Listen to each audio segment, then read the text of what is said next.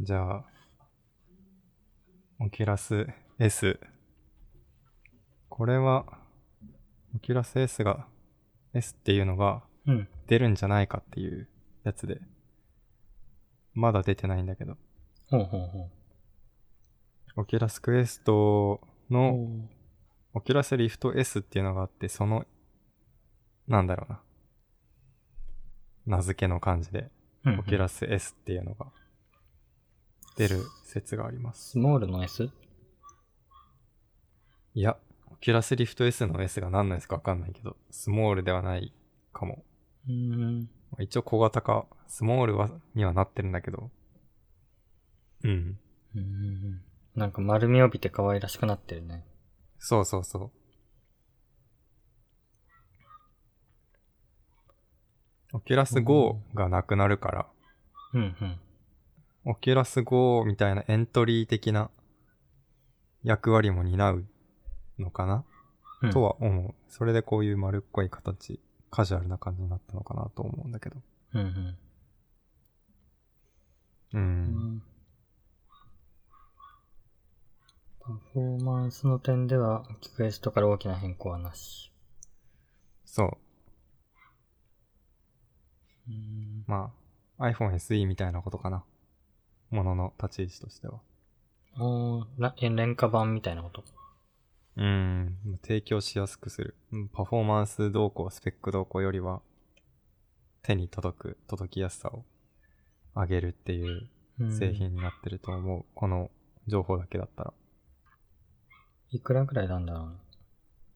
うん、まあでも4万ぐらいはしそうだよね。まあまあ妥当かな。うん。いやー、買いたい買いたいって何ヶ月、何年経ってるのか。買いたいいけ買いますたいって、なんかそう。新しい VR 機器が出るたびにと取り上げてはいるけど。 欲しい欲しいってね。どうしようかなという。まあ給付金入ったしな。もう買えなくはないんだろうな。ね。あとはもう気分、気持ちだけだからな。気持ちと普段どれだけ使うかだね。使うかねあーそれちょっと、うん。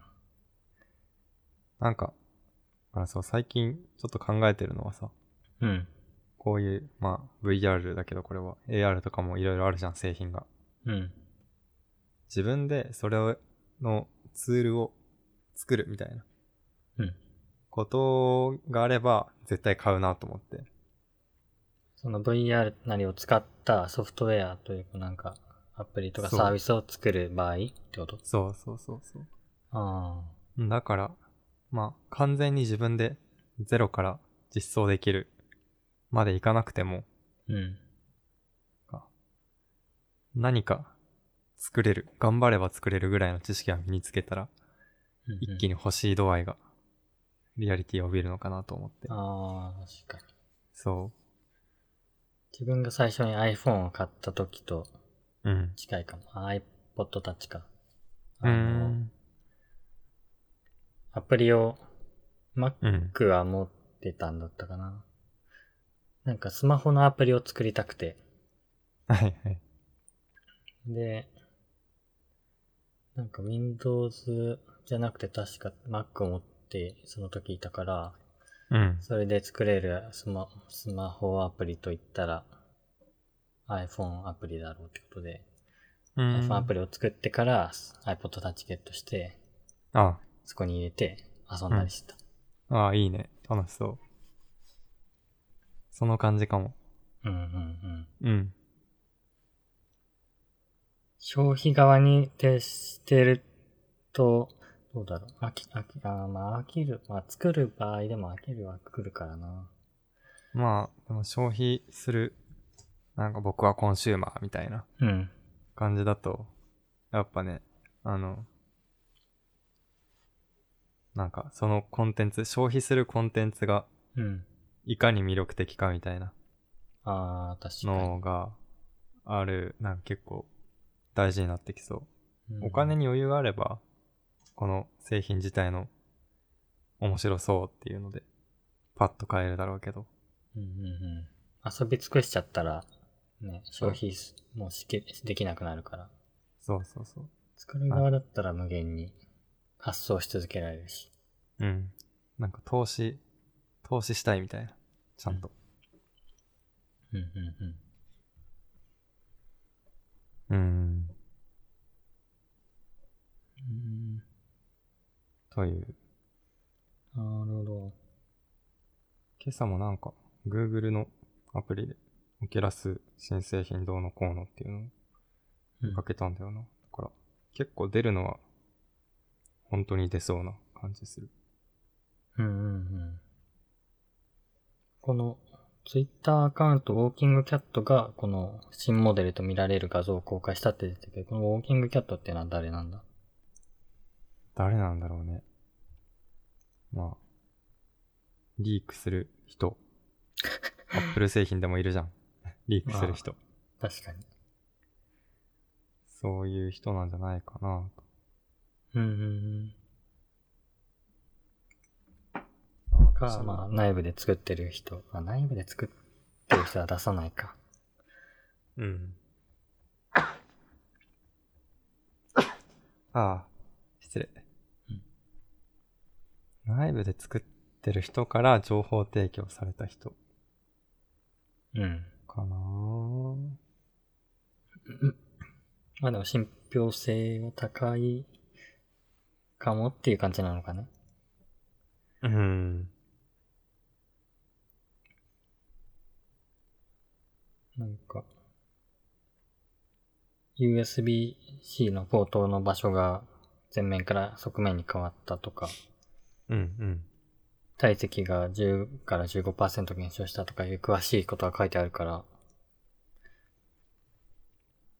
そうね。うんこの写真の製品になるかはわかんないけど、んうーん、まあ、そういうスペックのリークはされてる。うんじゃないかな新バージョン、新モデルと見られる画像の根拠はちょっとわかんないですが。うんうんうん。うん。なるほどね。まあ、消費者的にが見れば、この可愛いやつよりは、前の黒いやつの方がうん。 かっこいい。はは。あの、ギーク感うん、そうだね。ギーク感ある。うん。はい。というところで、あはい。次。はい。次は、うん。うーん。このサイトを作るが気になっちゃう。気になる結構飛ばすけど。全然いいですよ。サイトを作るうん。んですけど、あ、作るんだ。小川くんが。そう。。そうそうそう。あの、高木とうん。喋ってて、うん前一緒に音楽作った話しましたっけうんうん。まあ曲を作って、その流れで、なんか音楽のサイト、サービス、うん。なんか作ってみないっていう遊びでね。おおそう。出て、で、ある程度話をして、じゃあこんな感じで行こうみたいなのが詰まって、ー。うんうんうん。作ることになったんだけど、ちょっと苦戦しているんですよね。おそーの実装面で。実装どっちが担当すんのこっちがやるんだけど、あ、小川くんが実装。そう。多分ね、ね、 明言してないけどや、その流れになって。二人ともできそうだよね。そう。ただ、今回の実装は、その機能要件としては、うん。あのーあるシチュエーションで、うん。その、まあ、ユーザーというか、来てくれた人が、うん。えっ、と、あるシチュエーションで聞く曲の投稿とか、その人のニックネームとかうん。うん。を、いろいろ書いて、投稿してもらうね。で、うんそれを、えー投稿してもらいましたということで、うん。表示するっていうサービスなんだけど、機能で言うと。うん。うん。その、えっ、と、まあ、投稿を受けて、うん。それをサイトに反映して、で、表示するっていうことが、うん。まあ、僕は全然実装弱いんで、あどうやってやればいいのかっていうのと、まあ、実際の言語を書くスキルがあ。うん。薄くて、ちょっとね、どうしようかなってなっているところ。あうん。あ。なるほどね。た、ただのこう、ウェブサイトとかブログじゃなくて、そう、性的なものではない、なくて、ウェブサービスなんだね。そう、サービスとして動的なものでやる。だけど、おー多分ね、うん。 PHP とかお使って、うん。で何らかの方法で、その投稿してもらったうん。内容、フォームに打ってもらった内容をうん。 JSON にな残して、うん。で、それを読み込んで表示するっていう流れになるだろうことはまあわかるんだけど、うん。そう。実際に何を書けばいいのかっていうところまでまだいけてないから調べきれてなくて。あであ。こう、あの、ノーコードとかあるじゃん。あるね。その辺は使おうとはしない。うーん、今はあんま考えてないかな。コーディングね。いろいろあるなね。うん。スタジオとか、すごい使いやすいのあるけど、うん。どうなんだろう。その投稿を受けて、うん。投稿を受け付けてそれを表示するとこまではいけんのかな。多分サービスなんかツイなんかノーコードでツイッターを作るとかなんかトレロを作るとかあった気がするから多分。なんか、CMS の実装は知ってるんだけど。あ、でもスタジオか。スタジオは、性的なウェブサイトだったかも。割とそう、ブログぐらいのものならできるぐらいが現状だった気がする。から、うーん。うん。ウェブサービスはなんかまた別であった気がするんだわな。なんだっけ。まあでもまあ、けどその辺は使う気はないと。そうだね。コード書くっていうのが実際に楽しいっていうのは、もうあるし、うん、うん、久々にその話出たサイト作ろうよってなった時に、うん。ブラケッツ開いて、うん。うん。ブラケッツの説明した方がこれいいのかな。えっ、と、ブラケッツっていうのは Adobe が出してるフリーエディタうん、うん、うん。ーですね。そうだね。HTML とか CSS を編集とか作ったりできるやつね。そうそうそう。で、ブラケッツ開いて、うん。で、ざっと HTML だけバーッと書いて、まあ、こんな感じでフォームとボタン乗って要素乗るねみたいのをうんうんうん。あの、高木と話してたんだけど。なんかそう、そうやって書いてる時が、うん、めっちゃ楽しくて。ああ。そじゃあ確かにコーディングしてた方がいいね。う。うん。もともと目的が遊びだから。うん。そこう、ああ、いろいろ作り方あるな。ういろいろあるんだ。あるね。でもまあ一番おすすめは Firebase 使う。あパター、ンだけそどうねそうそうそう。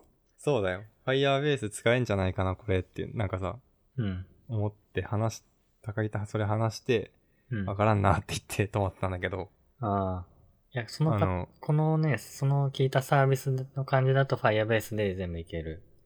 だよね。うん、そうだよね。なんかチャットとかコミュニケーション系のサービス作ってたよね、学生の時。ああ、そうそうそう。自分も作ってた。なんか、イエイチャットっていう、イエイだけしか送れないチャットを作っあたこ、ともそあれる。それそれそれ。そういや、うんめっちゃそれ好きなんだけ ど。そう。思い出して、それをやったなって。あ、そうそう。しかもそう。そのイエイチャットはね、ほぼ、なんだろう。点、あの、チュートリアルを少し改変したぐらいで、うーん。あの、Firebase チュートリアルみたいなのが、あの、公式で出てんのね。うんうん。それでチャットツールを、チャットアプリを作ろうっていうのがあって、A さんがログインして投稿したら、えーっと、B さんにも見れるとか、うん。 C さんも参加して投稿できるみたいなのをうんうん。作れるチュートリアルがあるんだよ。それをやれば、それを改造すれば、うんうん。できるかな。それをね、ベースにいいけそうだよ。うんうん。投稿するものも画像とかいけるし、あ、あれなんだただよ。文字か。テキストと、うん。あと、えーっと、埋め込み URL っていうのかな。うんうん。その、Spotify とかのあシェアで、なんか出てくるーうん、うん。 URL。で、それ埋め込むと、再生ボタンが出てくるみたいな。ああ、まあそれもある意味文字列だからああ、そうか。確かに。問題なくいけるわ。うん、多分ベースはチャットアプリみたいなもんなんじゃないの投稿して表示されて。そうだね。仕組みはもう全然一緒だと思う。うん。で、Firebase だと、えっと、サーバーレスとも言われていて。うーん。あ、まあ、うん Firebase 自体が提供されてるサーバーが使えるみたいな。うんと、割なのか PHP とかは書かない。あ、書かないの幸せだね、それは。うん。書かずに、うん。うーんと、まあ、データベースにて、そなんかそもそも JSON で保存されてて、うん。そこに対して保存かけたり、えー取ってきたりみたいなのをやり取りできる。直接 JavaScript で。うーん。そうなんだ。PHP の役割を JS でこなせるってこと。うん。まあ、ほぼ。ほぼうん、まあ、データ扱う部分はって感じだね。うんうんうん。うーん。まあ、なんかアッすごプいロードと、例えばまあ、写真をアップロードして、それをリサイズしてどっかに保存するみたいな複雑なのは、うん。まあ、サーバー側の処理回復必要は出てくるんだけど、簡単なのは、フロントだけでいけちゃう。うーん。また、学生時代挫折した NPM、Node.js、Firebase、うん。始まるね。始まりますね。だいぶ進化してるよ。Firebase とかも。あ、ほんと楽になったわけではない。あなんか、ちょっとサイトを見に行ったんだけど。ー。うん。まあ、あ、でもね、チュートリアル、あ、チュートリアルっていうか、コンソールツールは分かりやすくなっていると思う。コンソールツールって、ダッシュボードみたいな。あ、そうそうそう。ダッシコュンボトーロード。ルできる。そうそうそう。プロジェクトを作るとかところとか、はいはいはいはい。うあ昔よりも扱いやすくなってる。ーん。 JavaScript 書き方はあん変わってないね。まあそうだよね。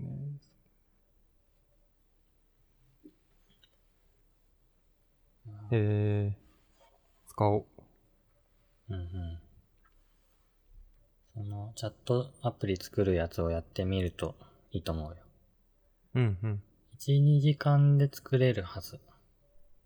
チャットアプリって、ウェブだったっけあれ。うん。ウェブ。あ、よなし何で作るのウェブだよウ。ェブ。うん。作れる作れる。うーん、やってみる。うんちょっと PHP とやらもうん。書いてみたい気はするけど。あまあいいか。ー。PHP の環境作りはね、あんましよくわかんないんだわな。いまいちまだね、PHP とはっていうのがね、分かってないから、うん。何が必要か分からないんだけど。自分の知ってる範囲だと、うん。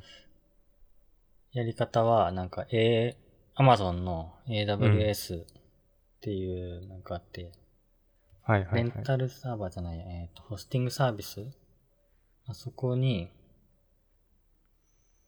パソコンみたいなものを借りるわけよ。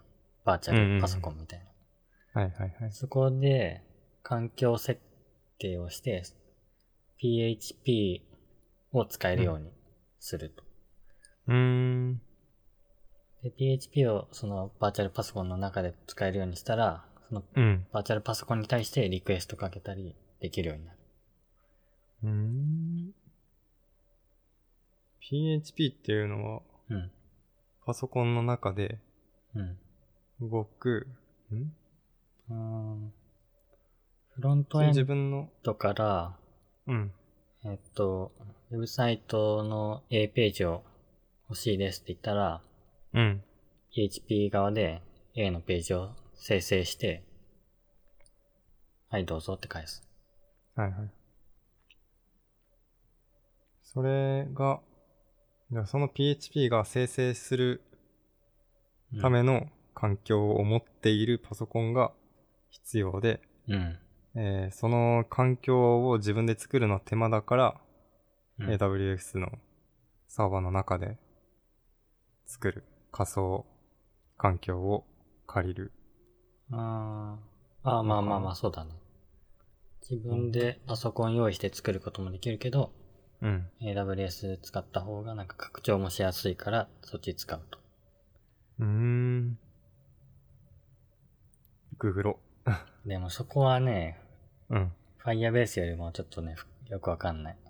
自分も。そ、それはバックエンドとか呼ばれる領域そうそうそう。そっちはゴリゴリバックエンド。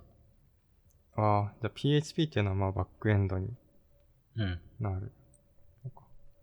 そうそうそううんその、そのラベリングがあるだけで、とっつきにくい、 そうだなって思ってしまう。バックエンドだとね、あの、うん。見た目がないからね。そうそうそう。ボタ目ンにと見えかたじゃ結な果いし。がそうそうそう。わかんないと。うん。データの操作だから。ね。いやー目に見える形にしていただければうん。だ使うんだけども。からまあ、もともとフロントエンド寄りのうん。人は、Firebase とかを使うのがおすすめだね。とっつきやすいと思ああ、そうなんだ。う。うん。 よかった、挫折する前に聞いといて。うん。うーんいいね。はい。まあそんな感じでうん。サイトを作ろうとしています。うん。ところかな。まあ、ぼちぼち進捗報告もできそう かも。かも。うーん。じゃあ次行きますかはい。い次。どうぞ。うん。この、スマホ、Google がスマホを地震探知機にするっていうのを、あ、そうそう、察知ね気にする。自分も今朝ニュあ、ー見スたをう。うん。まあ、Google ホームが喋ってるの聞いただけだけど。ーん。ここれれ、ね。 見てるややつ英語の記事だから日本語の記事があったらそっちの方がいいけど。こあのれ記事だと、うん。えーっと、Google を使うことで Android フォンを、えーっと、地震の探知機、あ、察知機にしてしまおうといううんうんうんうん。もので、どうやら、あの、スマホの振、えっ、と、振動感知、あ、あのか、それ多分加速度計だね。それだ。うん。加速度計か。うん。この加速度計の精度が、地震の P 波を捉えるのに十分だっていうことらしくて。うんうんうんうん。だから、まあ、一台の、えっと、スマホだけだと、P 波っぽい運動は、こう人が動いただけでも発生しちゃうけど、うん。大量の人を同時に観察すれば、うんうん。まあ、局所的ななんか P 波っぽい運動があっても、それは違うなってことで無視できて、あの、広域にわたって P 波っぽい運動が観測されれば、あ、P 波観測されたから、この後 S 波来るぞみたいなのいをやー、分かってしまうという。そうね。そうで、今ちょっと日本語の記事も見つけたから、うん。貼っといたんだけど。おまあ、朝聞いた話だと、今はカリフォルニア州のみでテスト中っていうことでうんうんうん。言ってたけど。そうね、加速、 加速度計で測れるのはまあ、わかるとして、うん。結構そのデータの扱いがさ、うん。お多くの人の、えー、Android スマホのうん。加速時計の取ったセン、センサーが取ったデータをうん。集めるってことだから、うん。なんか、なんだろう。そのデータ収集の方でうん。大丈夫かなって気になってしまう。プライバシーの問題まあそうだね。まあ加速度計だけだからさ、そのプライバシーには直接は関係なさそうだけど、うん。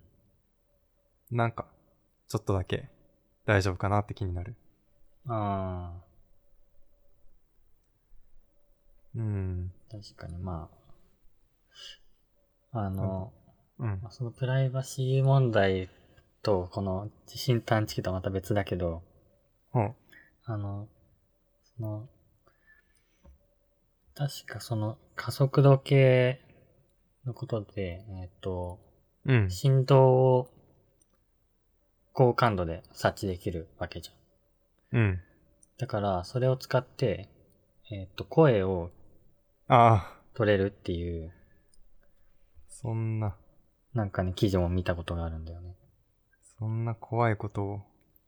まあその場合は多くが必要としなさそうだね。まあ、それは、うん、一人の、まあ確かに。ミュートじゃなくて、マイクがオフになってても、うん。その加速度計の微妙な変 化で、何話してるか、まあ、確かにな。多少分かってしまうという。まあ、P 波って、うん。いや、そんなわかんないけどさ、地震が来る前の波だから、本当にちっちゃいやつだと思うんだけど、その揺れを感知できる、その運動を感知できるなら、 うん。その声の作る空気の波も感知できてもおかしくないのは、なんとなくね、うん。言われると確かにいいと思うし、うんうん。さらに言えば、携帯なんてね、身につけてる人は多いじゃん、その服のポケットに入れるとかっていううんん。密着、体に密着してることが多いから、余計に声を拾える。うん。それが本当なら、なんか、いやまあそれが本当に聞こえるよね。リアリティを持って聞こえる。うん。技術的には可能だと思う。おー声ぼやけるかもしんないけどね。まあね。そこは、それこそアルゴリズムのパワーでしょまあ。そうだね。マシンラーニングとかで。大量に、それこそ大量に聞かせれば、うん。精度高くなるだろうし。だってカメラで、あの、音を検知するやつ知ってるえー、知らない。カメラのセンサーあの、フェムと、なんちゃらカメラみたいなやつで、うん。あの、めちゃめちゃ、えっと、スーパースローに撮れるものがあるんだよ、カメラで。うーん、はいはい。もう、その、実験とか映画とか、そういうレベル撮るときかな。あー、多分世界に数台ぐらいしかないレベルなんじゃないかな。はい。くらいの、まあ、えっ、と、かなり高精度なもので、うん、うん。えーそれを通して、例えばカフェの外に、そのカメラマンがいるとします。うん。で、カフェの中で話してる人がいて、カメラで、カフェで話してる人の隣にう映っ、隣に置いてある観葉植物を撮るわけよ。はい、はい、はい。そうすると、えっ、と、超ズームして見ると、声の振動によって、葉っぱがちょっと振動するわけ。はい、はい。それを音に変換すると、声が取れるっていう、もの。やばいね。すごいよ。あ、毎秒10兆フレームうん。のカメラかな。M と。まあ多分それそれ。えー、いや、まあ、確かに。その技術自体でも、なんか見たの、6、8年前ぐらいだった気がするけどな。あー、ろ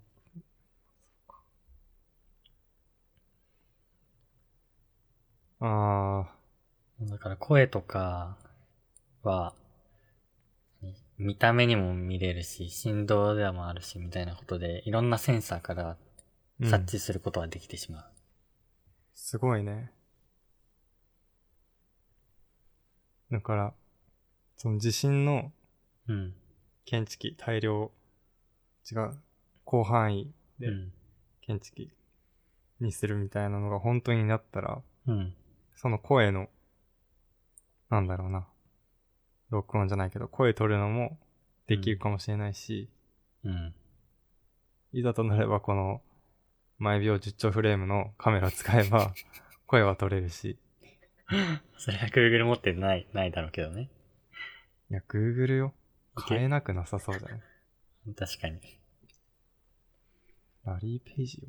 まあ、あり、あらゆるところにはまだ置けるほどの、まあね、ね、安くはないだろうね。もちろんもちろん。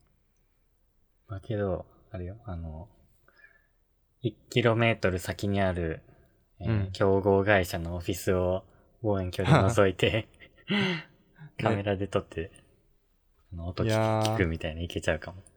社長室の場所さえ特定すれば、ああそこやって言って。あれじゃん、バイブブラインダーだっけ、うん降りててはもいそのブラインダーの振動でいけちゃうんじゃないもしかして。ね、そう。でも窓、完全に見えなくなって窓だけでもさ、うん。 なんだろう。がま、窓に反射するものの揺れとかでおーもしかしたらいけるかもしれないよね。窓に映るビルとか通ればさ、おおー。いける。おそういう映画が出てきそうだ。ー、怖い怖い。でもなんか、あれを思い出した。あの、ウォッチドックス2っていうゲーム。まあ、なんとそれ。ウォッチドックス2、ウォッチドックスシリーズのゲームで、うん。と、今は3作目が出るのかな。で、2作目が、うん。えっ、と、もうちょっと古いゲームなんだけど、サンフランシスコが舞台で、うん。主人公はハッカーなんですよ。ハッカーというか、まあ、クラッカーというか。うん。うん。で、その、ハッカー、主人公を中心にしたグループがいて、うんで、その、Google とか Apple とか、うん SpaceX とかみたいな、うん。やべえ、マジックワードが反応した。みたいな大企業がサンフランシスコにあるわけですよ、そのゲームの中でも。うん。で、そこの悪事を、こう、なんだろうな。なんか世間にばらすというか。おー、義族。まあ、義族だね。うん義族というほどでもないけど、その、結構いたずら的なハッキングもあるし、うん。完全な正義ではないんだけど、主人公たちはそうやって悪事を暴いていくっていう。へハッキングを、ハッカーのゲームってなんか珍しいね。アクションにはならない。いや、そうめっちゃアクションよ。あ、めっちゃアクションなん だ。その主人公ハッキングできる上に運動能力も高いから、すごく楽しいゲームなんですけど、うん。うん、それをちょっと今思い出した。あーそこの中で使われてるハッキング方法はどうやってやってんのあ、もう普通にパソコンでうん。アクセスかけてみたいな。そうね、ハッカー、自分たち主人公側うん、は、その、直接、えっ、と、その物理的なうん、コントロールパネルとか、コンソールみたいなとこにアクセスして、えー、なんかハッキングするとか、うん、あとは、なんかね、カメラと、監視カメラあるじゃないうん、あれとかは結構もう無線でそのままピッて接続して覗けるんだよね。おー、そう、ラジコンで物理的にアクセスしに行ったり、面白い。そうそう、結構面白い、いろんな発想があるんだけど、うん。あで、その、ウォッチドックス2の悪役悪役というか、大企業側 が、うん。ちょうどビッグデータを使って、うんえーその、裏で取引をしたりとか、ユーザーの情報を売り買いしたりとか、うん。人々をコントロールしたりとか、っていうのをするんだよね。うんうんうんそこの、えー裏を取るっていうのかんあ、ブルームかなんあ、裏、裏を取る。あ、裏を取るまあ、裏を取る、そうだね。そういう証拠を見つけて、うん暴いて世に出したり、えーそういう悪いことするやつにはちょっとお仕置きだって言っていたずらしたりするゲームなんだけど、うんうんもう、もう本当にビッグデータ VS プライバシーみたいなゲームで、うん。へへ。もうここにこの地震検知器のこの話題とか入っててもおかしくないと思う。ああ、ありそそうあり、えない本当は地震探知できると言いつつ、人々の運動や声までも取ろうとしているって言われていてもおかしくないなと思って。う。うん。いやいやーープライバシーって取ろうと思えば多分いくらでも取り方あるんよね。すごいうん、あるあるある。だってセンサーだらけだし、うん。インターネットだらけだし、本当に。ね、そのデータを正しく読み取れば全部プライバシーになるよね。なんかさ、生配信してるうん。 YouTuber とかがいて、その、救急車が通った瞬間に、はいはいはい。そこ、なんかちょうど自分と同じタイミングで通ったみたいな場所で、あ、ここら辺にいるなって分かったりとかね。とかね、あとは、これ有名かもしれないけど、その、SNS に投稿された写真うんに風景が写ってたら、そこからなんか計算方法があるんだよね、その、場所を測る。ああ、何で光の当たり具合とかあ、いや、なんか、えっ、と、例えば、結構いい眺めの家の、に住んでる YouTuber がいたとして、うん。窓の外を映して、で外に映ってるものが分かりさえすれば、なんかこあう、あのタワーはここにあ、ここのタワーで、で、えーっと、なんだろうな、これぐらい距離は離れて、タワーから距離離れてて、で、もう一個のランドマークみたいなのここにあって、みたいなあ、あやつ、あ、確かにそりゃいけそうだね。そう、ちょっと名前忘れたけど、そういうので、えーっと、映ってるものから、その位置を特定できるうん。方法もあるし、うん。あとは、うーん、マンホールとかね、電柱とか。あれね。なんだっけ。なんか、怖い話、本当にやる人いるのかわかんないけど、うん。意味がわかると怖い話みたいので、うん。道端になんか、なんだろうな。ま、カニとか、わかんない。あー普通道に落ちてないようなものを置いとくと。あ、でも、それ本物じゃないこれ本物なよのく聞く、よく聞くっていうか、自分も聞いたことあるし、本当なんか変なもの落ちてるの見たことあるし。わかんないけど、それを、うん。変なものを落として、それを、なんか変なの落ちてたって言って、ツイッターに上げたりしたら、うん。それを、その、ツイッターに上げる写真を撮るところとかをうん。見る人が近くにいるわけで、うんで、その人は、あ、この人、この写真撮ったなっていうので、人と SNS のアカウントを紐付けてうん。うんしまうとか、うん。うん。もう、あるみたいだしね。うん。これ、聞いたことあるやつだったうん、聞いたことあるやつだった。自分もなんかちくわがどっかに落ちてるの見たことあるから。そうなの人の家の前にちくわが落ちてて。ええー。 ちょ自分はそういうの全然見たことないから、都市伝説かと思ってたけど、多そう分、なんだ。あるんじゃないかな。まあでも、それだけ有効な手段なんだね、きっと。うん。ま、うん。ターゲットの通る道に置い落として、うんうんうん。取らせてとかあるんじゃないのかな。多分、うん、実行する人いそいやーって考えると、まあ、プライバシーを 守るのもう。うん。大変だね。カメラにす、なんだっけ、ステッカー貼るとかもあるよね。あるねなんだっけ、ザッカーバーグステッカーだっけ忘れちゃー。った。カマークステッカーなんて言うんだ。マーク・ザッカーバーグがやっているから。うーん。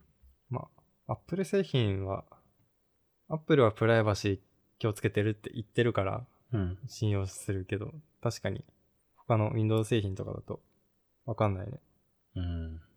中国のパーツが入ってたらそっちに情報流れてるとかもなんかで聞いたことあるし。昔。うん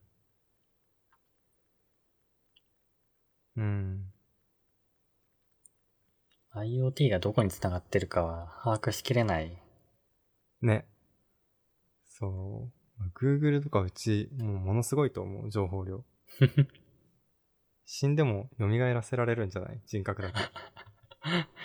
実は小川くんが死んでいても来週、あの、普通に、ポッドキャストがそうそうそうそう収録されるっていう、ほら。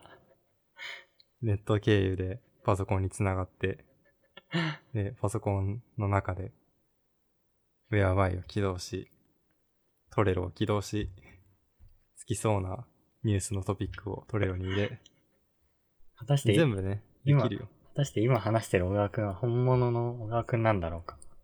危ないよね。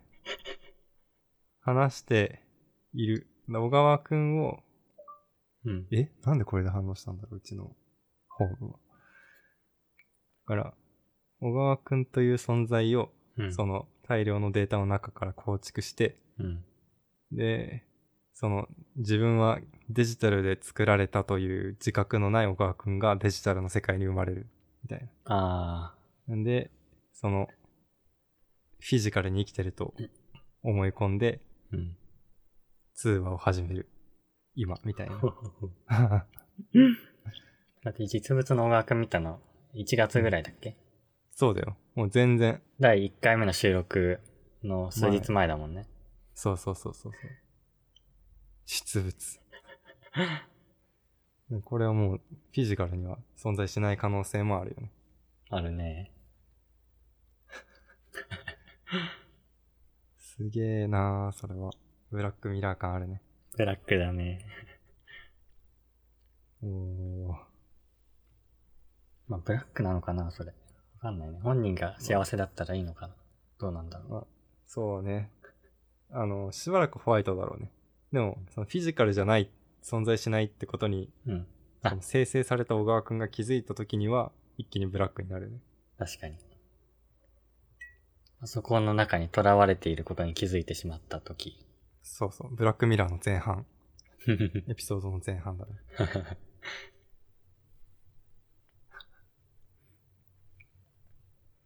はい。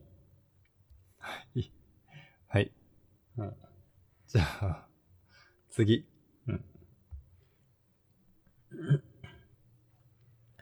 やー、次。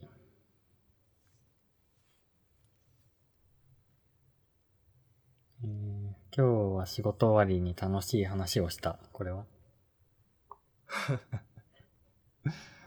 めれ、っちゃ雑な鮮度高そうじゃないまあ今日の話だからね。さっきの話だからね。うん。いや、今日は、えっ、ー、と、なんでだ、まあ、始まる10分前ぐらいまで、うん。その、同じ会社のメンバーの人と喋ってたんだけど、うん。なんか、結構、なんだろう、いい話が、いい話っていうか、楽しい話ができて、うん。で、それは、まあ、結構いろんな話がしたんだけど、なんか、その人とワンオンワンを定期的にやっていて、うんで、。それが今日被っていたと。うんで、そこで自分が作った、なんだ、まあ、練習で作った画面とかデザインを見て、うん。うん。おーまあ一緒に話す、みたいなうん。ワンオンワン、めっちゃざっくり言うと。うんやっていて、で、その中の、めっちゃヘリコプター近くが通っている。あ、危ない。特定される。特定される。これうちだよね。こっちではないすっごい。近かったな。はい。 すいません。で、まあ、ワンワンをやっていて、うん。そこで、なんかね、その人種差別の話題とか、うん。あとは、スペキュラティブデザインっていう本がある。結構前に出た本であるんだけど、うん。うん。スペキュラティブデザインの話とか、それをどうやって実務で活かせないかなとか、そういう話をしたりしていて、うんうん結構楽しかったんですよ。スペキュラティブデザイそう、スペキュラティブデザインの話をすると、ン。うん。結構分厚い本なんだけど、うん。えっ、と、スペキュラティブデザインっていうのは和訳かな多分、ほ、本、本題現代はうん。スペキュラティブあなんとかかな。デザインじゃなかったと思うんだけど。で、何かっていうと、自分もざっくりしかまだ分かってないんだけど、うんえっと推察するみたいな、うんうん試作、考えるみたいなうんことを、スペキュラティブって言っていて、うんで、まあデザインっていうタイトルがついてるのは、それを形にするからなんだけど、うんうーんと、なんだろうな。まあデザインって和訳されてるから、デザインとの対比をすると、うん普段仕事でやっているとか、世の中に出回ってるのは、うんえっ、と、うーん、問題があって、これを解決したいっていうのが決まっていて、で、うんゴールを目指していく。うんうんえっ、と、リニアな流れで進むデザイン。うんうんその発散と収束とかっていうのは言われてたりするけど、でも遠目で見ればリニアに一本線でゴールに向かって進むデザインなんだけど、うんとスペキュラティブデザインっていうのは、うんその問題、解決すべき問題があるっていう状態ではなくて、うん問題として多分認識されてないであろうもの、ことを、うんまあいろいろこう考えて、で、うんこう、なんだろうな。これは問題なのではないかみたいなうんことを、と、まあ、デザインと和訳されるぐらいだから、その、世にいる多くの人に分かるような形で提案するというか、うんうんうん、見せていくこと、手法みたいな。うんうん手問題法提起も含めてそうだね。なんか解決するっていうことに重きを置いていなくて、うん問題を発見するとか、可能性を探ることに重きを置いている。うんそして伝えることをするみたいな。SF 映画とかも、うんえっ、と、スペキュラティブデザインっていう、なんだろう、考え方においては、それに当てはまるうんうんはず。うーんうんちょっと難しいんだけどね。難しいね自分も説明がまだうまくできないし、その話してた相手の人もうまく説明できないって言って自分めっちゃ勉強してる。今絶賛勉強中っていうことなんだけど。 うんうんそうその人ですら、まあ難しいっていうのを言ってるから結構難しいことだと思うんだけど、うんなんだろうな。その人の言葉を借りると、うんまあ、SF は、例えばまあインターステラーとかさ、うんオデッセイとか。SF は、えっ、と、まあ、スペキュラティブデザインと扱えると思うが、えっと、単純なファンタジーはうんスペキュラティブデザインとは扱えないかなっていうのを言っていて。うんうんうん。なんかそこは多分分かりやすい例えなのかなと個人的には思うんだけど。ファンタジーと SF うんえっ、と、科学的と全く科学的ではないってことっていう式いや、うーん、なんか SF は結構リアリティがあると思うね。その、現実にそれが起きても、えっと、なんだろうな、それが起こりうる可能性がある。うんこの未来、今の世界の先の未来で起こっていると考えられるうんのが SF なのかなと思っていて。うんで、ファンタジーっていうのは、なんか妖精さん出てきたり、うんなんかユニコーン出てきたり、うんそういう、まあ、この先の未来に起こりそうとかじゃなくて、えっ、と、こういう物語がありました、終わりみたいな。うんだけなんだけど。まあ、そこの違いかな。うん可能性があるかないかとかの違いかな。うんうん。え科学的ん SF だと問題を提起してるまあ、そうだね。そう捉えられると思う。うん例えば、オデッセイとかだと火星に、見たことあるオデッセないな。 イ。インターステラーは。ないな。じゃあ、マトリックスはないな。いや、インターステラーこの間小川くんから聞いたから、あれ、少しはわかるよ。はいはいはい。んじゃあ、インターステラーでちょっと頑張ってみると、うん。インターステラーの世界は、えっと、未来の世界で、うん。この地球の話ですと。うん。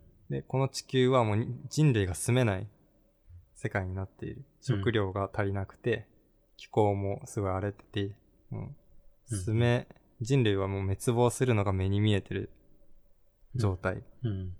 が舞台で、それを防ぐために宇宙に出て住める惑星を探す話。うん。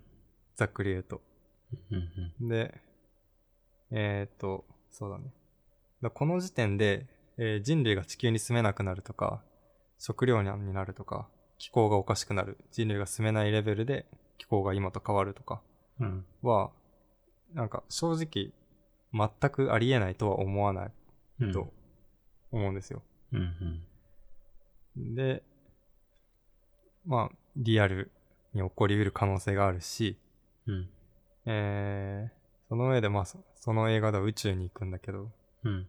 ワームホールがなぜか現れて、ここはちょっとファンタジーなんだけど、うん謎のワームホールが現れたり、主人公ブラックホールに入ったりうん。するっていうのがあって、若干ファンタジーっぽさはあるんだけど、でもそれも、えっ、と、なんだろうな。最後まで見るとわかるんだけど、うんまあ、異次元の存在みたいのが存在して、うん。そのひ彼ら、異次元の存在の計らいでワームホールができ、えーブラックホールに入っても死なずに生きるみたいなうん。うん。話なんで。で、そこは、そう聞くと、まあ、ファンタジーっぽいんだけど、絶対ないとは言い言い切れないから、うん。まあまずその地球の状態が起こる可能性っていうのを、えっ、と、示してる。うん。 うん。で、かつ、ファンタジー味は若干あるが、その異次元の存在とか、未来の自分たち的な存在による計らいがあるみたいな可能性も提示してるっていうので、うんスペキュラティブデザインっていう、なんだ、考え方うん。うん。とリンクする部分はあるんじゃないかなと。うーん。うーん。うん。今、理解度30%ぐらい。いや、僕もそんな感じ です。全然これね、なんか、ほんと難しいんだよね。仮想。まあ、その本読めって話ではあるね。いや本もね、分厚いし、うん。そう。多分、パッと見とか人によっては、これってその、いわゆる、いわゆるアート。うん。その、自分勝手に作り手が表現したようなアートと、何が違うのって感じる人もいると思うん、う。中身を見て、見たり、例を見ても。うん。だから、ちょっと理解するのに時間はかかる。っていう上で、本を読んでもらえると。うん。なるほどね。うん。あなんかでも、なんか、あの、自分の考え方のなんかパラダイムシフトできそうなうん。感じもありそうだからちょっと興味がある。うん、わなかりるましとた思う。うん。そはい。っていう感じの、うん。今みたいな話を、えっ、と、なんやかんや1時間、だこの、ポッドキャストを録音するレベルでなんやかんや喋った。おー。うん。このぐらいの感じで。すごいね。もの、物知りな方がいるんだね。そう。これプラスで人種の問題だからね。2トピック話してるからね。なんやかんやで。 うん。いいですね。うん。ちょっと今日はそういうのがあって楽しかったですね。自分会社でそういう話したことないな。うん、自分も最近までしたことなくて、その人とワンオンワンを続けて、こういう話をしてもいいんだってなんか、なってきたから、うん。あんまり少ないんじゃないかな。この話ができる人と会うって。うん。うん。うん。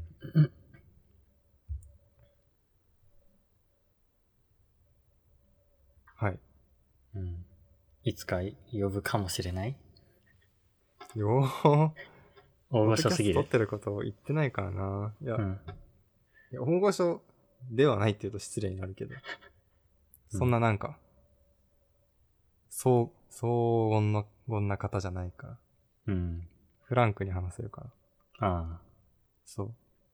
自分たちがずっと聞いてる側に徹しそうあー、いや、どうだろうね。いや、でも、たくさん話が出てくるから、確かに聞く時間は今より多く、多くなるかもね。う。うん。面白いと思う、でも、本当に。うん。うん。はい。はい。他に気になることは次のトピックいけますか次。はい。はい。ちょどうぞ。っとじゃあ、いいですかうん。時間は平らな円であるの、この、これ。ワイヤードに乗ってたのうん。ワイルドに乗ってた。うーん。もしかしたら日本語版もあるかも。かもね。かもだけど、えーと出たのが8月9日だから、うん翻訳はうんされていれば、うん。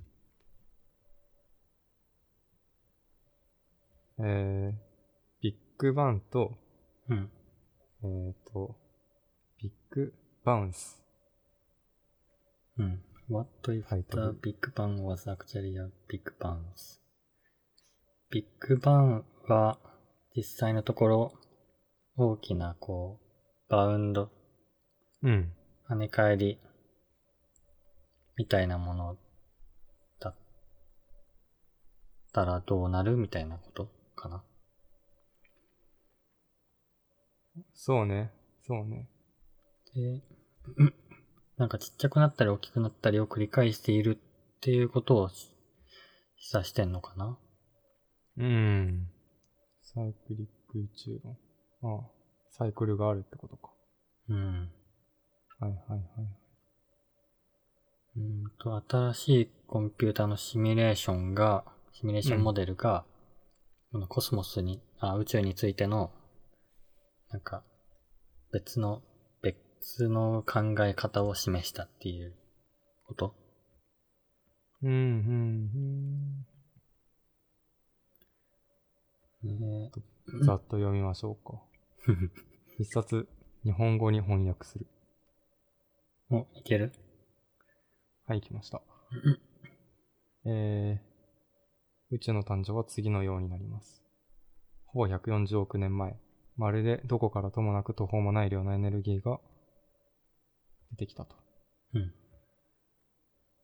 急速な膨張の短い瞬間に、そのエネルギー爆発は風船のように宇宙を膨張させました。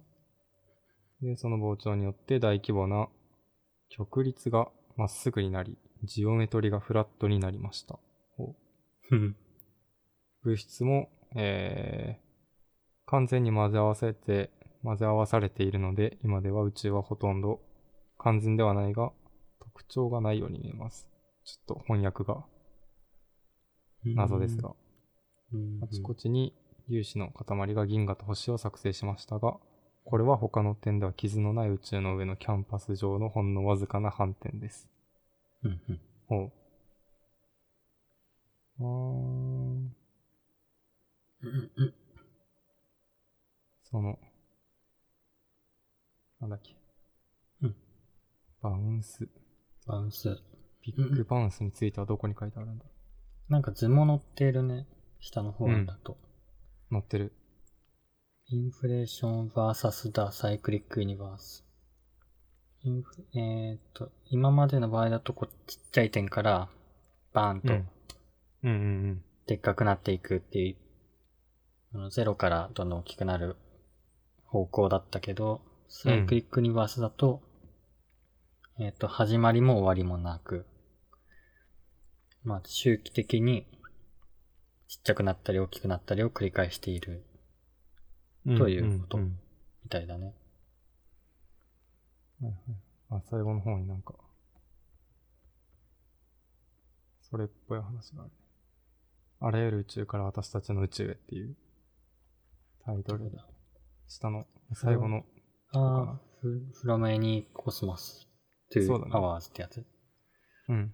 インフレとバウンスの両方の宇宙論の課題の一つは、それぞれのエネルギーフィールドをどのように始めても正しい宇宙を作り出すことを示すこと。うんどっちも正しいってことかな。私たちの哲学は哲学があってはならないということです。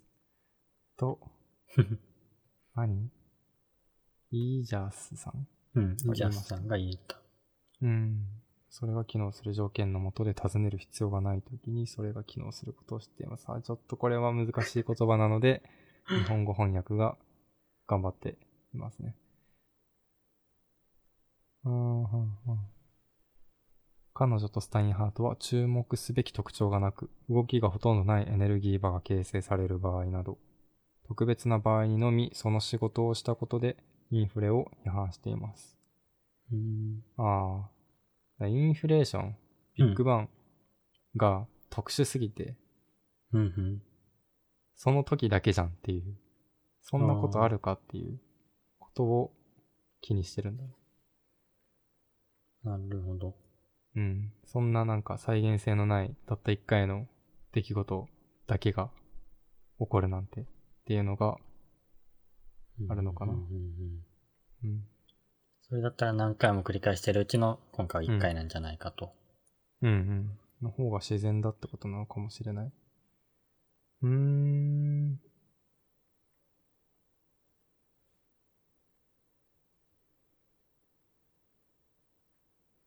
はいはいはい。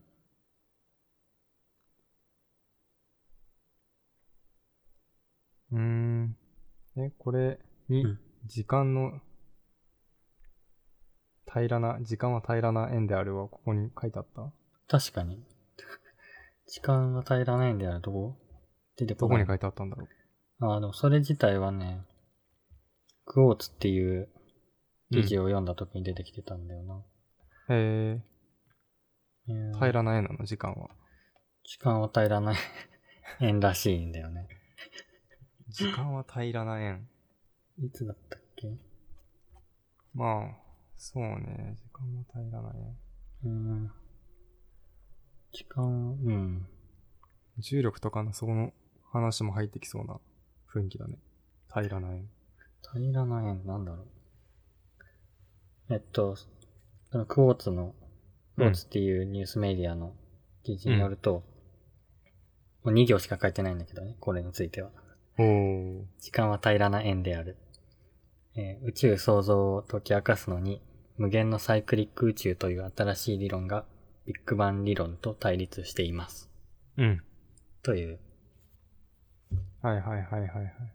ことだけでした。まあでもそそれれでなんか、ちょっと面白そうだなってことで、 入れていただけ。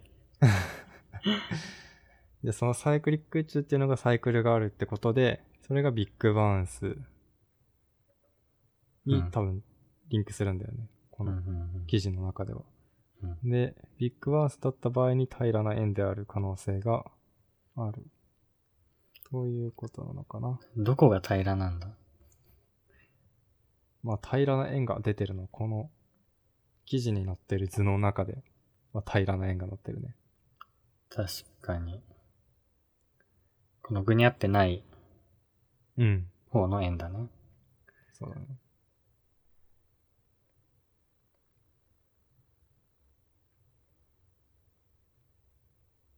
うーん。まあでも確かに、時間。宇宙と時間はね、うん。切っても切り離せないですよ。重力で時間が変わるし。うん。うん。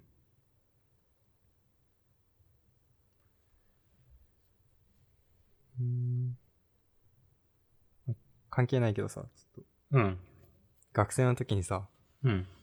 あのーなんか何かをテーマを決めて、流れ流流れっていうのだけ決まっていて、何の流れかはお任せで、そこは自分で決めてものを作ってくださいみたいなああ、あったね。課題がね、あったと思うんだけど、何人か時間の流れ書く人、書くっていうか、作る人、いたなって思って。ああ。確かに自分もちょっと時間経過っぽいの作ったな。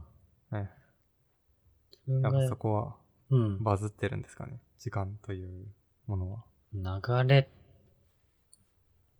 あそこで出てたの水の流れとか、うん。他何があったっけ覚えてない。何があったっけ水の流れ、風の流れ。忘れたね。いろいろなんかあった気がする。何かあったね。自分はボールがバウンドする流れっていうのを書い作ったな。うーん。見てなかったかも。小川くん何やったの 覚えてない。全然思い出せないんだそよれじゃ他人のも覚えてないわ。でもその時の流れってのを作る人がなんかいたなというのだけ覚えていて。うん。その、ボールとかで時間経過を示すとかじゃなくて、うん、なんかめちゃくちゃ抽象的に時間というものをああ、そうい自うこと。分なりのその表現をしているみたいな。抽象画みたいなもの。抽象画の立体版みたいなもの。あー、でもそうだったかもな。そこの形もちょっと、ちゃんとは覚えてないんだけど、うん。印象だけ覚えていて。なんか、うん。あんまり伝わらないかなとか、ちょっと浅いかなという印象を持ってしまったのだけ覚えていて。 そこは覚えてるんだ。うん。結構、いや今こうやって宇宙とかで話してるうん。からさ、自分もうそういうのに興味がある。うん。時間とか宇宙とか、うん。興味あるからさ、多分覚えてたし、そういう印象を受けてしまったと思うんだけど。うん。そう。やっぱ時間を語るに宇宙は外せない。宇宙と重力はか欠かせないと思うんだよね。うん。うん。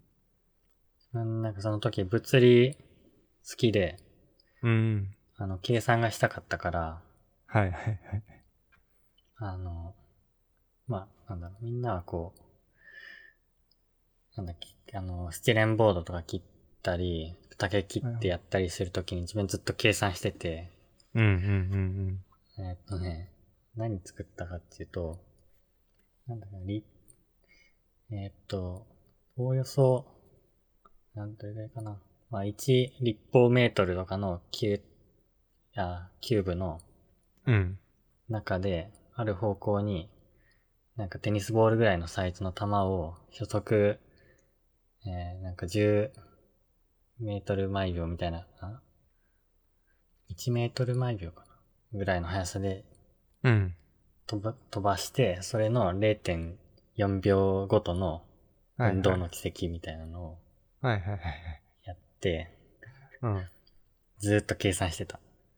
それ計算でやるのすごいね。 8、8割方ずっと計 算して、最後の方に、計算終わったっ つって、バーって作って、完成させてたな。そ、それは計算で何か、その、うん。なんだろうな。図を、計算によって図を作ってたの。まあ、計算によって最小高さがまあ40センチの上にあったら、うん重力によってうん0.4秒後には、えーっと、何、数、数十センチ下に下がって、かつ少しうん右に行ってて、はいはい。さらに0.4秒後には少し、まあ、さらに横に進んで、少し落ちて、で、次はうん今度はバウンドするから、バウンドした時の反発係数はいくらだから、 高さは、えーなんか10センチだとかはいはいはい。 言うので、作ってましたね。いいですね。すごいね。いいや、いです多ね分同じアイディアを思いついたとしても自分だったら、箱作って、うん。カメラ置いて、うん。ボール投げて、あ ー0.4秒で区切って、スクショして、でありだね。いけるやねっち。ゃうかも。すごい。でも計算でやるから意味がありそうだね。それうん。だからなんか、コンセプトみたいなの、コンセプト図をうん。展示できたんだよ。あの、作品を展示してみんなで回ろうっていう時に、うん。みんなはこう、スケッチとか、その、風の流れだったらどういう風があるだろうみたいないろんなスケッチを書いてたのを、うん。こういろいろは置いてあったんだけど、自分のところはもう計算式4枚、プリントだけ置いてあったっていう。 いいじゃないですか。みんな笑ってましたね。それ見に行きたかったな。もう今はそんな計算力ないわ。ないの もうプログラミングで計算させちゃってるから。確かにね。できそうだね、それも。16係数とか、決まってるよね。うんうんうん。反発とかも。確かに。今だったら、そんなに8割も時間かけずにやってのけそうだね。うん。もう、数式立てて値入れたら、うん。 0.4秒ごとにどこにあるかはもうすぐ出せるだろうね。うーん。いい。まあ、それを計算するっていうのが好きだったんだけどね。プロセスが大事だった。うん。っうーん。ていう全然違う話に 行きました。は 全然関係ないとこに行ってしまいましたが。でも、いい、いい時間ぐらいよ、今。 2時間ぐらいですか。うん。はいはい。いやー。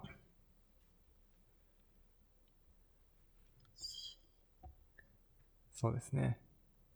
いや、まあ、もう一個ぐらい言っても大丈夫ですか。いいよ。じゃあ、この Twitter API お、新しいものが出たでうん。すかね Twitter API バージョン2。はい。ですね。API バージョン1.2ぐらいが2012年だったかな。うーん。だいぶそんな前止まってたらしいんだよね。うーん。あ、んでも2012年の悪評だった API バージョン1.1アップデート以来の大規模な更新。この Twitter API というもの自体はうん。何ができるんだあーと、例えば小川くんが先ほどの SNS で、うん。うんと、誰、誰さんが、その音楽の SNS に、なんか電車の乗りながらこの音楽聴くみたいなのを投稿したら、うん。えー同時にその人の音楽の SNS と紐づいてるうん Twitter アカウントにも投稿させるとか。はいはいはい。そういうことか。うん。あうーん。とはまあ自分はバッファーっていうツール使ったりしている。あバッファーね。予あれもそうか約投稿。うん。うん。わかるわかる。あ、じゃあ、あれかな。えっ、ー、と、リフトとかで、うんうん。例えばう、じんゃあインスタに投稿したら連動して、ツイッターにも投稿するみたいなことをやろうとしたら、そこでもうこの API が働いてるっていう。そうそうそう、その、まあ、何のツール使うかだけど、うん、大体サードパーティーだってそれやるだろうから、えー、 Twitter の API を使っていると。うーん。でこのバージョン1.2じゃないや、2で、バージョン2で注目してるのは、うん。スレッド化ですね。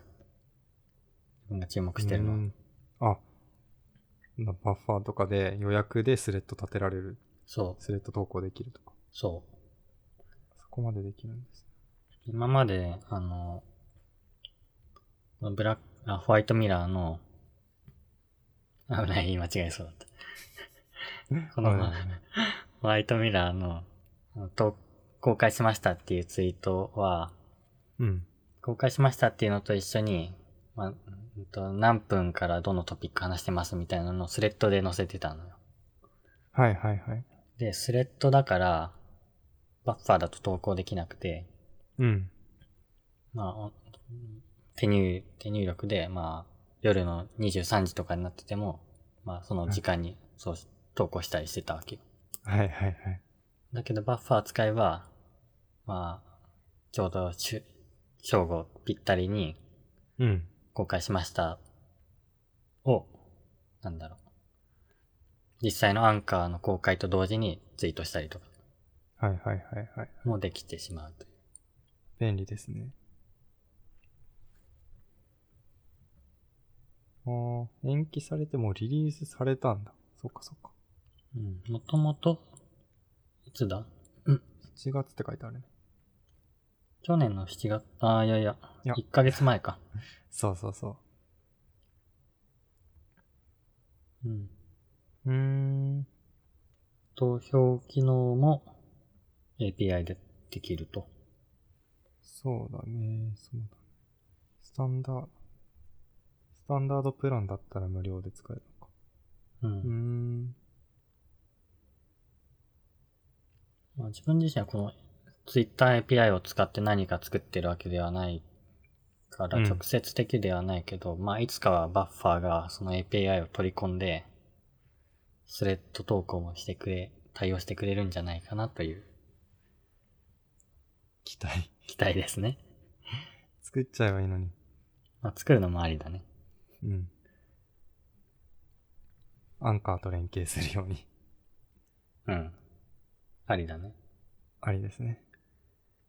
うーん。まあ API をね、読むのも結構勉強になるんですよね。えー API っていうのは全然使ったことないし、触ったこともないんだけど、うん。中身はどういう風に書かれてるの中身中身わかんない。API ってあ ?API がそもそも何かなんかざっくりとしか知らない。その API をうん。使って、それを読み込めば、その機能が使えるとか、つな、リンクすることができるみたいな。うん。えーっと、まあ、API ざっくり言うと、うん。えーっと、まあ、とあるサービスを、まあ、Twitter だったり、Instagram だったりを直接使わずに、うん。えーっと、プログラマティックに投稿だとか、いろんな機能、検索かけたりだとか、そういう機能をうん、うん。行えるための、なんだろう。えーっ、と、受付場所じゃないな、うん、なんだろう。もう行いやすくするための、うーん、なんだろう、アクション一覧的なもの。アクション一覧。アクショはンい一覧、うん。 まあ、API を通して、Twitter に投稿させたり、うんうんうん。 API を通して誰か like かけたりとか、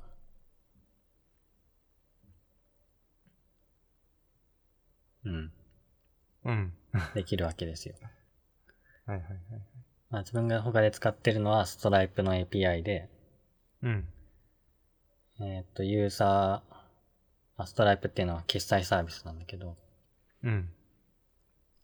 えー猫チーズサービスにユーザーが登録したら、えっと、ストライプの方でもアカウント同時に作成して、えっと、ユーザーが画面上で、うんクレジットカードの番号だとかを入力して決定ってやったら、ストライプにそれを送って、うんうんうん。ストライプ側がそのクレジットカードを処理して、えー引き落としだとかをやってくれる。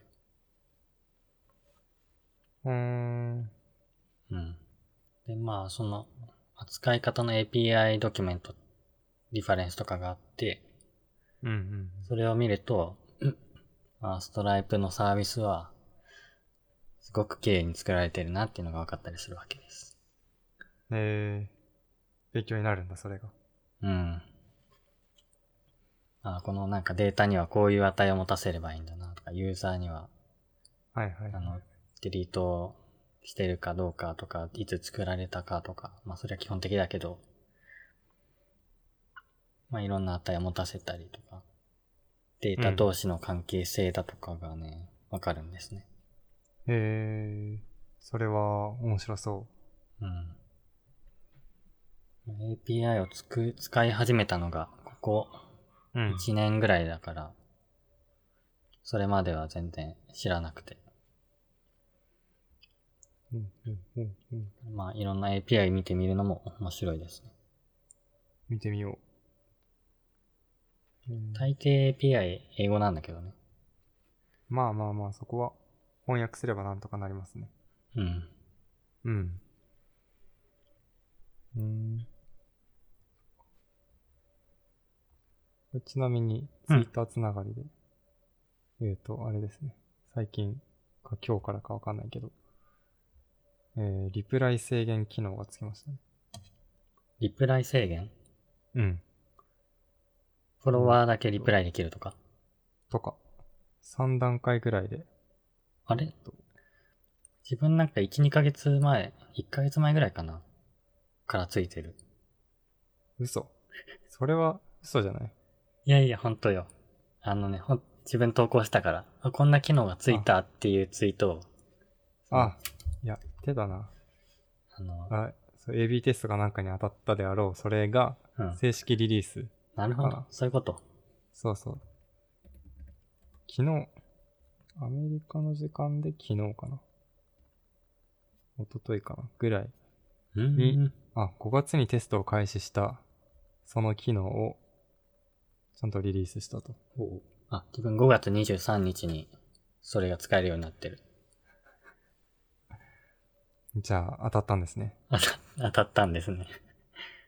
で、えっ、と、フォローしてる人だけとか、全員とか、アットマークツイートしたアカウントのみとか、選べると。選べる。なるほどね。自分だけだ、自分だけというか、選ばれた人だけだったんだね。うん、うん、うん。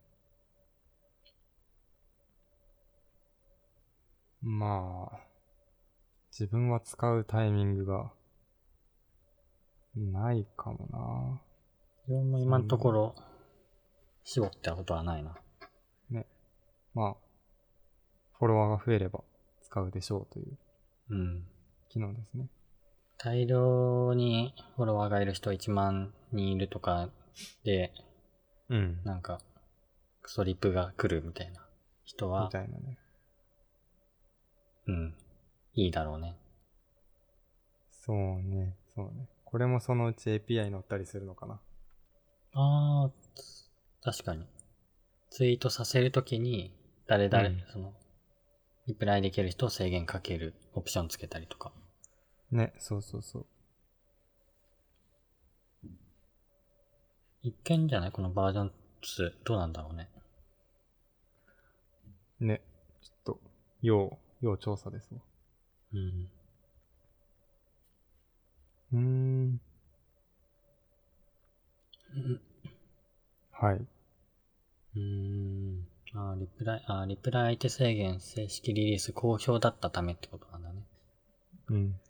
あの、これの記事を今見てるの読むと、うん。結構数字に出てるみたいね。過去嫌がらせを報告したユーザーは、うん。 3倍、他のユーザーの3倍この機能を使ってたとか、ああ。ちゃんとその人たちに寄り添えてるみたいなことになるし、うんこの機能を使ったユーザーの6割は、ミュートとかブロックを使っていないと。うん。だから減ったんだろうね。その一人のアカウントにつき、ミュートやブロックの数の割合みたいのが。うんうんうん。確かに1万人フォロワーから毎回なんだろう、100クソリップが来てたら、100人うんミュートするの大変だしね。うんうんうんうん。いいですね。うん。っていう感じですかね、今回は。そうですね。いい感じに話しましたね。はい。じゃあ、締めちゃっていいですかはい、お願いします。はい。えー模様アプリやチーム内自己紹介アプリが利用できる猫チーズサービスを運営しています。月額1000円のサブスク制になっているので、ぜひご覧ください。はい。終わり。